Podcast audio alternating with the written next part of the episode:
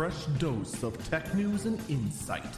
This is the Early Burb Briefing. It is Friday, December 10th, 2021. This is the Early Burb Briefing. I'm Eagle Falcon. Well, they finally did it.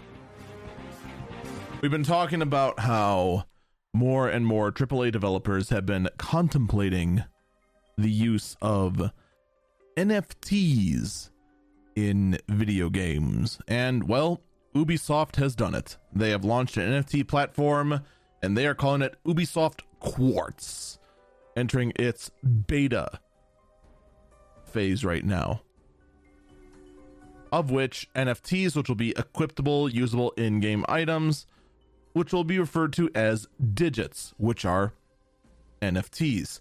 The whole concept is that these items will be unique. Each one will have a serial number you cannot see, but you can use them to sell them to other players. So, it finally happened. The thing that pretty much everyone either hated, did not understand, or have been completely brainwashed to believe that this is the future and nothing else matters because this is my future and who cares if a centralized system tries to take control of a decentralized platform? It's decentralized still. That means it's still good even though it's now centralized because a centralized platform has tried to take control of it. Yeah. Uh, honestly you crypto guys just sound dumber and dumber and dumber the more you continue to blindly follow this kind of nonsense. But here we are. It's the future. Digital items in a digital game that will consume resources pretty much indefinitely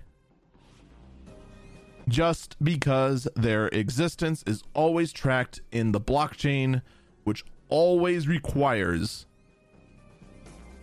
users to use their high end computers doing nothing but consuming thousands of watts of power to power the blockchain.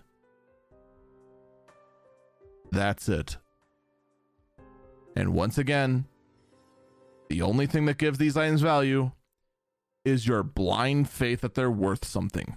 At least in the case of these NFTs, they at least had the value of cosmetics inside a video game. So at least there's that. That also being said, my disappointment is immeasurable, and I am greatly, greatly, greatly disappointed in Ubisoft, and I'm going to be even more disappointed by more people who go ahead and embrace this kind of technology, especially when the majority of us who just want to even play the games can't even do it because all the GPUs that could be used to play the games that we could get these NFTs in are instead going to cryptocurrency miners powered by greed and profits to just power the blockchain these NFTs need in order to exist. That's going to do it for me. Stay safe and stay healthy.